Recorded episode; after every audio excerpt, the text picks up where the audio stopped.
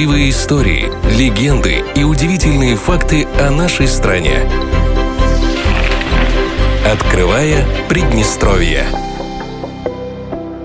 Во время южной ссылки Александр Сергеевич Пушкин со своим знакомым полковником Лепранди всего дважды посещал город Бендеры. Это случилось в далеких 1821 и 24 годах.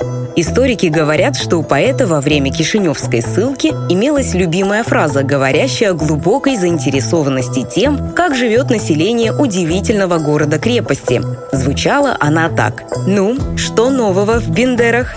Фраза, возникшая после того, как он понял, что многое происходящее в Бендерах, оставила на него неизгладимое впечатление то время город отличался непревзойденным количеством мошенничества. Чтобы запастись фальшивыми документами, сюда приезжали из многих других городов России. Из одной новости Пушкин узнал, что бендерское население называлось не иначе как «бессмертное общество». Все потому, что в течение нескольких лет не было зарегистрировано ни одной смерти. И продолжалось это не один год, до тех пор, пока в наместничество не вступил граф Воронцов.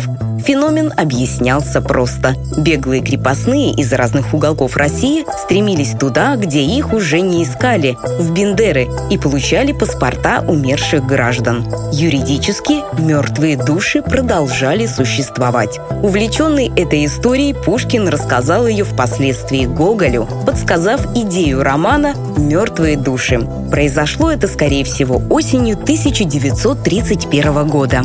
Московский литературовед Сергей Машинский считает, что великий поэт привез ее именно из Бендер. И через четыре года Николай Васильевич Гоголь написал Пушкину начал писать «Мертвых душ». Сюжет растянулся на предлинный роман и, кажется, будет сильно смешон.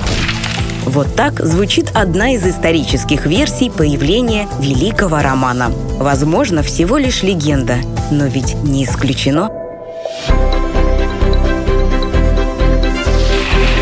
Открывая Приднестровье.